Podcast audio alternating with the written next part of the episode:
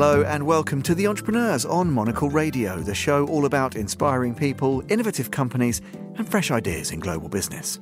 Today's programme is all about wind.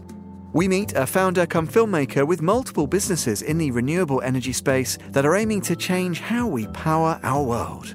The message has certainly caught on, and I think there's been a real visibility globally of what's going on and a recognition that it's about opportunity, it's not about political ideology. This is The Entrepreneurs with me, Tom Edwards.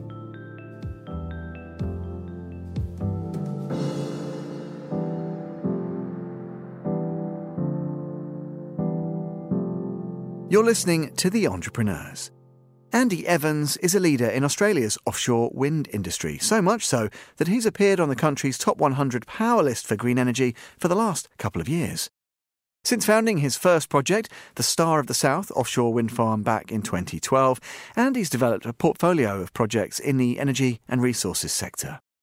He's now the co founder and CEO of Oceanex Energy, a leading Australian offshore wind developer working to expand projects off the coasts of Australia and New Zealand. Andy is also the host and producer of an upcoming documentary called Planet Wind, which he self funded and shot around the world in leading offshore wind nations from France, Denmark, and Norway to Taiwan and Japan.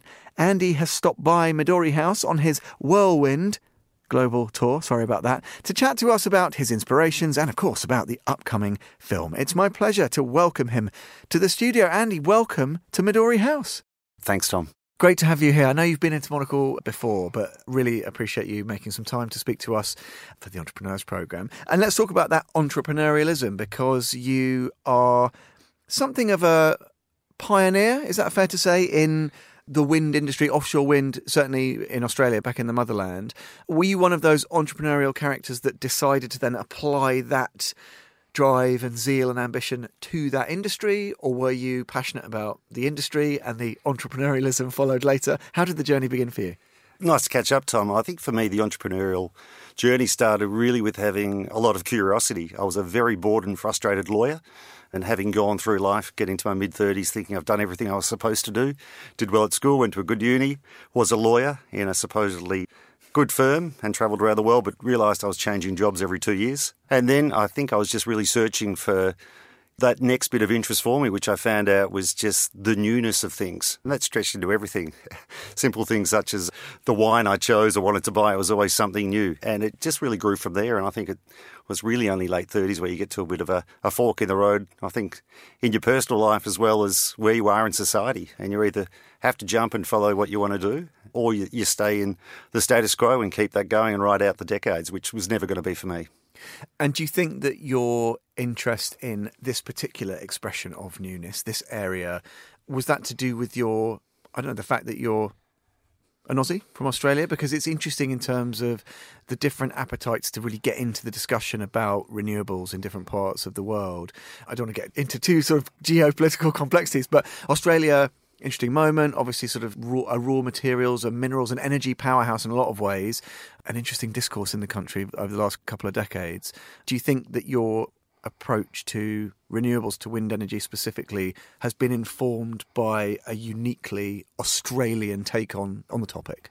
Yeah, look, the need to start an offshore wind industry, which is what I did with two partners in 2012, was very much driven by the need to, I think, make the most of opportunities. I think Australia Conversely, it's it's a massive contradiction. You know, we should be the freest nation, great resources. We shouldn't really have the overhang of monarchies, which I won't get into.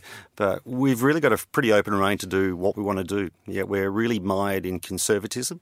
So about 10 or 11 years ago, I'd had a background of six or seven years in onshore wind farms at that stage. I just felt a need to do something large that hadn't been done before. And look, I like travelling. We've got great access in the world at the moment to information. We really are one massive nation, really, across the globe. So I've been travelling a fair bit in Europe. I used to come to London in particular a lot. I lived here 20 years ago. So it was natural just to get on a plane and look at some other bigger ideas. And thankfully, one of my partners, Peter Skardelis, had an idea about offshore wind. So we named the company, which is always the first part for me. Like, I love starting my entrepreneurial creative process by registering a domain name. I've got about 47 at the moment. So registered. Is that all? Yeah, and growing, Tom, and growing. So we started that way. And look, it was very much, look, being an Australian, I think Australians have a nice little chip on our shoulder about not being part of the bigger world geographically. So there's always, I think, a need for Australians to feel like you're proving yourself. Generally, that's always been on the sporting field. I think we're sort of growing up a little bit more and realising the world's a bit bigger and more important than that. So, yeah, look, certainly starting the journey 11 years ago really kicked off and unleashed a number of other ideas that I had. And I think once you get started, you just keep going. And it, look, it's never about the money. You get a lot of people. I get really awkward with the, the entrepreneur word because I think anyone who suddenly works for themselves or sets up a website and becomes an influencer suddenly believes they're an entrepreneur. But there are many different drivers. And I think for me, it was just around curiosity and the need to express myself creatively, even though it may have been in a business sense to start with, mm. but just to get that expression out there.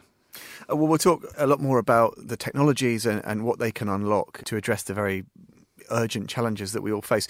Just a little bit on the definitions. Do you think that it matters then whether we characterize the need for change in the energy sector, the climate crisis? Does it matter how we characterize that as an environmental challenge or as a explicitly political challenge? Or would you say that actually it doesn't matter about the semantics of what you call it, it matters what you do to address it?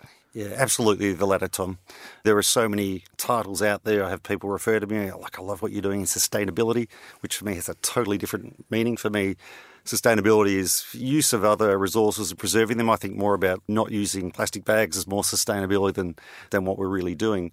But yeah, look, I think particularly in Australia, look, and elsewhere, but I think 95% of people are, are analysts and commentators rather than doers. And I think that's where it creates the opportunity for those with a bit of an entrepreneurial spirit. It doesn't take much to get things started. It can be a £10 a year domain name registration. Um, and all of a sudden, you've got an idea and a seed for something. So the thing that I'm really keen on, particularly in the energy space, is just for people to crack on and do things. Mm. It's hard with politicians in Australia. We only have three year terms for federal politicians. So it's more about getting in, consolidating your spot, and getting ready to not lose the next election rather than doing anything. So I think the less titles we have, whether it's net zero carbon emissions reduction, clean energy, renewable energy, it doesn't really matter. We just need people to move on and just see the opportunities and the financial, um, environmental, social, technological. There are just so many opportunities out there. Talk less and do more. I don't think there are any politicians where you are, where we are, anywhere who really subscribe to that. What's interesting though is I guess it then it will fall on increasingly private sector and third sector innovators to take the long term view because we have too much short termism politically. Is that okay? Again, I guess it comes back to the same thing. It doesn't really matter where the innovation is coming from if it's driven by the private sector. Fine. Is that okay to be the leaders? We maybe just have to accept that some of the political class aren't buying in. Yeah, look, I think that's the natural way it does have to happen. It takes a long while for governments to catch up with ideas. Look, a lot of governments, and particularly bureaucracies, aren't paid to make change. A lot of it is about retaining the status quo and protecting how far you fall rather than looking at how high you climb. I used to always hate people using the word I'm a storyteller. But now I've really come around to it because no one actually says there's the chosen land without getting too religious. I'm going to take you there and this is how we're going to do it. So there's very few people you see out there that really inspire you to do things other than more from the private sector and, and often individuals. And most of the individuals who do a lot of the great things, they're not driven by money. They need to get their ideas out there and be heard more creatively and really change, not just influence, but have impact we like a bit of storytelling. You may have noticed it, Andy, whether it's uh, on the airwaves or, of course, on the printed page. Let's talk a bit more about offshore wind energy then. I think you very modestly said, yeah, we just found some good ideas and, and just cracked on with it. I think it's a little more complicated than that. Tell us a bit about the tech. How do you start on something that is, well, I would have thought prohibitively expensive, complex, a bit of a closed shop to new entrants in some ways? Not your experience. Tell us how it actually all get started. Yeah, look, we started, we had a, a recognition 11 years ago that Australia was going to come up with some challenges, particularly around electricity generation. Where I'm from in Victoria, 70% of our electricity comes from brown coal. That's unexportable. And a lot of the industry, particularly in Victoria in the southeast, is purely around digging up the coal, burning it, and sending it to, to power Melbourne, a city of about 6 million people now. So we recognise that the power generators, there were four down there, were aging. They weren't going to be replaced. You couldn't sell the coal, and they weren't going to be replaced just because the cost of replacing the infrastructure is so large.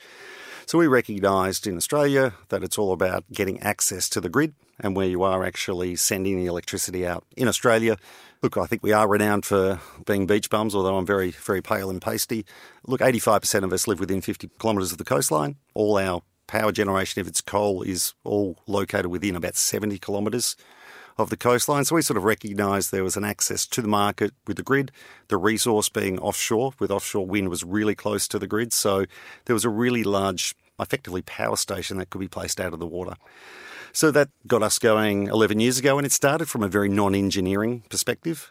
We create false politics. So for us, the first seven or eight years became a political game of using three word slogans like jobs and investment, regional development opportunities, and the like. So it started with that storytelling of saying, look, we've got an opportunity to do something really great here. I think Australians can be a little bit too relaxed. I think most Australians, if they've got a, a six pack and the sun shining, and their football team's winning, life's good. Why would you change? I think we were very much driven by, yes, Australia's a great country, but it wasn't for about 10 years. You know, now we've got a chance, not that I'm running for a presidential election, we can make Australia great again. Let's become a great country. Sorry, Tom, that was very cheesy. I like it. We, we, really wanted to look at how good we can be, and mm. we didn't want it to be regional. You know, we, we are, and particularly offshore wind is large infrastructure, which is really underpinned by large operators, particularly in offshore oil and gas, who want to transition. A lot of large infrastructure and pension funds who have so much money tied up, which should be out there. It shouldn't be going into other funds. It should be going directly into projects or those with some entrepreneurial vision to actually deliver on things. So, look, we sort of really went down that path of trying to build a story and try and have it as, as global or at least national as we could. Well, one of the sort of expressions of that global narrative is this film that you're still working on, which is very exciting, which we'll come to in just a second. But just on the point about storytelling, even in the what decade or so now of this adventure, Andy, is the discourse catching up with where you wanted the conversation to be back in 2011, 12? It feels like there's probably conversations maybe you can have now. There's an engagement you can tap into from the public critically that has moved on quite a lot. I don't want to be blindly optimistic, but do you feel that we're we're not where we need to be, but are we seeing enough improvement at fast enough pace? Certainly in Australia, where we're, like with most things, we're catching up to the rest of the world. We're about a decade behind with television back in the 50s. We're catching up with things now, particularly the last 12 months. A change of government has really helped, but I think there is now, I don't know, some clarity on I suppose the right media voices getting out there as well, and the right voices being heard, and getting a bit more of a, a platform in the right way. I mean, not via Twitter. So I think the message is more widespread. And look, when we started on our initial project was the Star of the South project, 2012.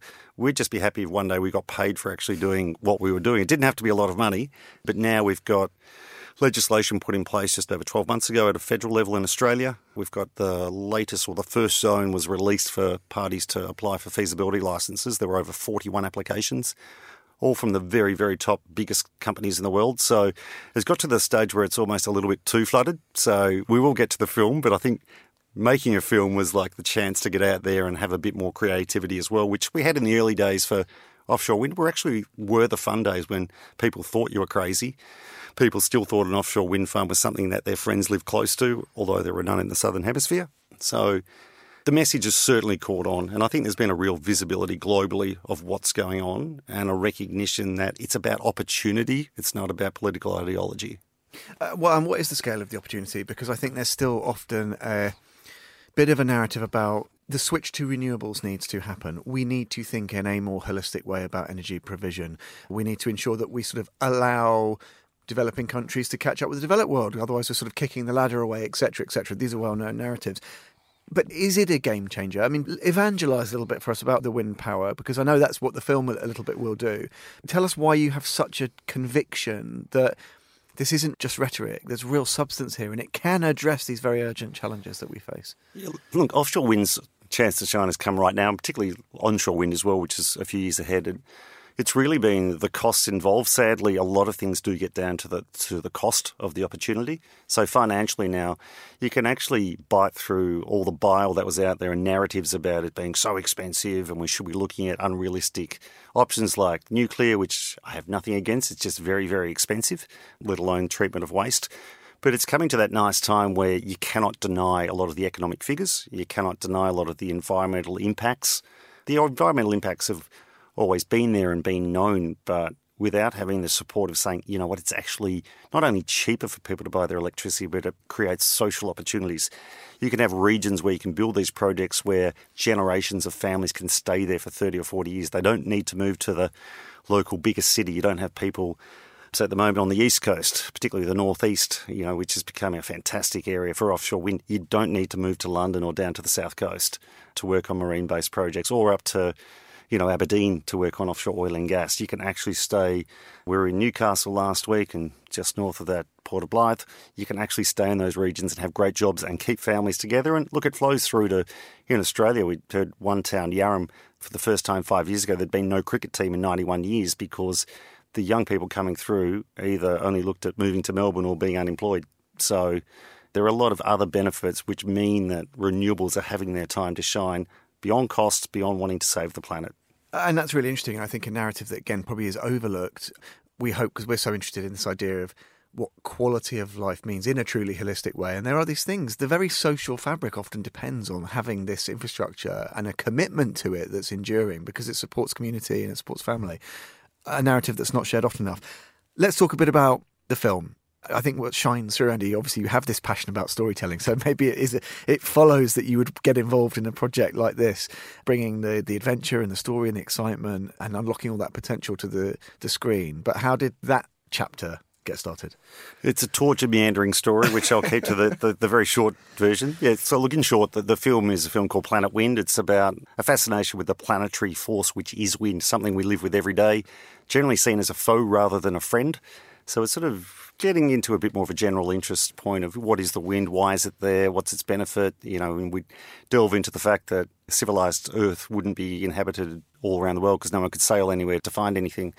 Um, and then looks at okay, look, wind is really our friend and an opportunity, and how could we use it for something like offshore wind? So it's not just about the industry and how we build it, but I really came around with looking at a film it was about seven months ago, I held a, an Offshore Wind Australia conference in Australia, which I ran myself, 250 people. It was set very much with a, a fun mindset. It wasn't about exhibitor stalls. It wasn't, I'm a lawyer by background, so I didn't need engineers coming out there and telling me about technology, which would never happen unless developers create the projects. And to be honest, I was sitting around my house two weeks after the conference listening to, I'll show my age, I'm a fan of Duran Duran, 49, 50 in a few months.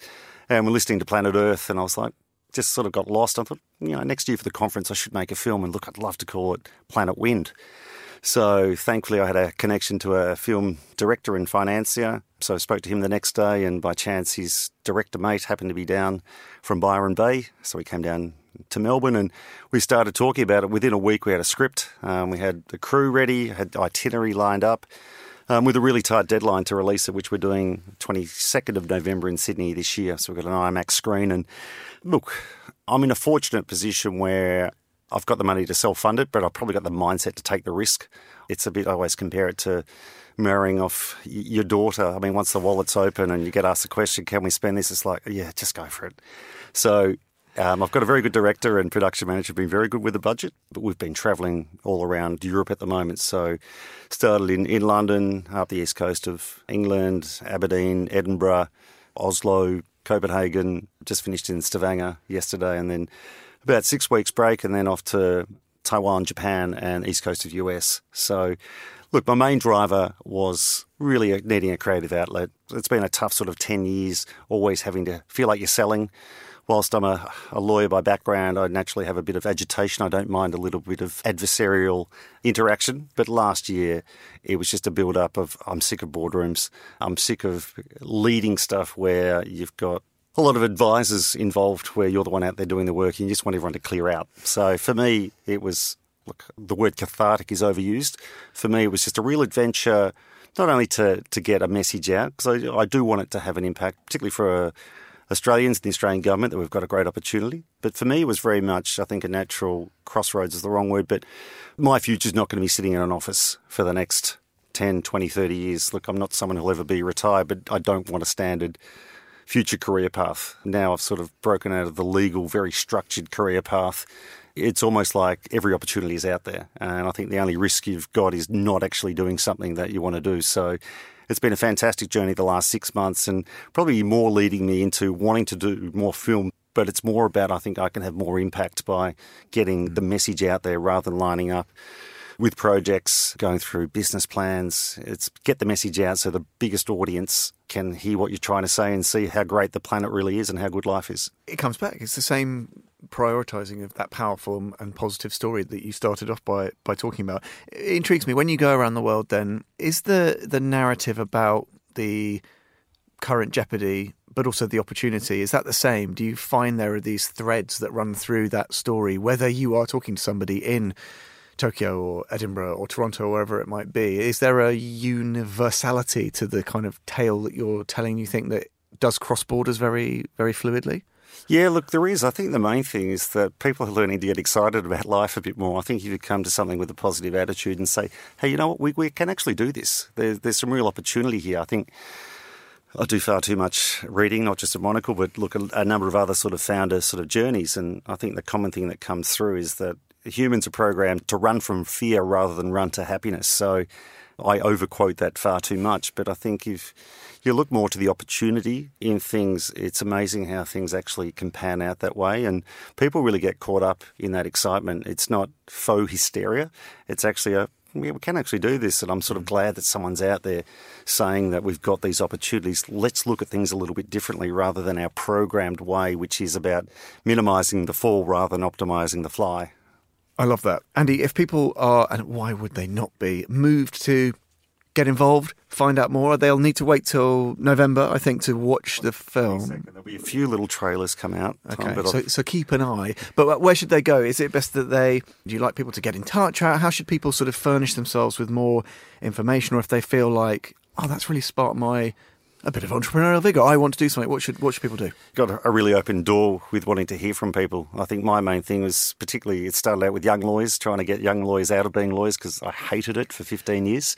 So I feel like I've got a bit of a mission. But look, I'm contactable in many ways. I hate to give the professional out there. LinkedIn is obviously a big forum. Most of the industry in which I'm involved in are there look through our websites, you know, whether people want to uh, come through Monocle Tom, I'm happy to hand out details. I've got an email address if that's appropriate, aevans at oceanex, oceanexenergy.com. Look, I really love hearing stories from people. And look, and just finding out the journey. As I said, look, I'm a real founder junkie. I mean, obviously, you know, that's why it's a bit of a adulthood dream being here with you today. Monocle's an incredible source of stories which you get inspiration from, you know, with every edition and whether it's, you know, the small entrepreneurial book or just the standard Monocle release. All you need to do if you have that entrepreneurial itch is reach out to people. We've all been in the lowest positions you can think of, questioning whether you can afford anything, whether your idea is any good. You know, I have stuff even now with big investors where you send through requests for funds which are entitled to, you still get nervous sending an invoice for that. So everyone feels the same, I think, lows, but also the same exhilaration, which you can only know if you're out, actually out there having a crack and doing it. No one's out there judging. Most people are actually really envious that you're out there doing your own thing. They don't understand the sleepless nights. But I think for a lot on the journey, they're not sleepless nights. They're opportunities where you're actually thinking I mean, you, you wish you could sleep, but often your best ideas come at 3 a.m. in the morning. And whether you write it down or, with me, it's yeah, register a domain name. Um, you know, so I'm always interested to hear from people. I'd like to say I've got all these beautiful Twitter handles. I've got an Instagram handle at Venus Ventures, which is another entrepreneurial venture.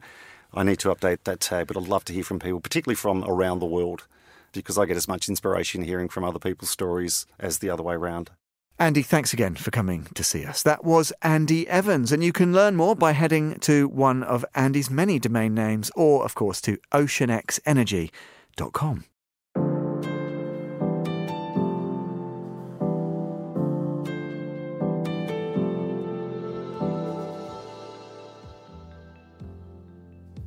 And that's it for this episode of The Entrepreneurs. We'll be back at the same time next week. Do look out in the meantime for Eureka on Fridays.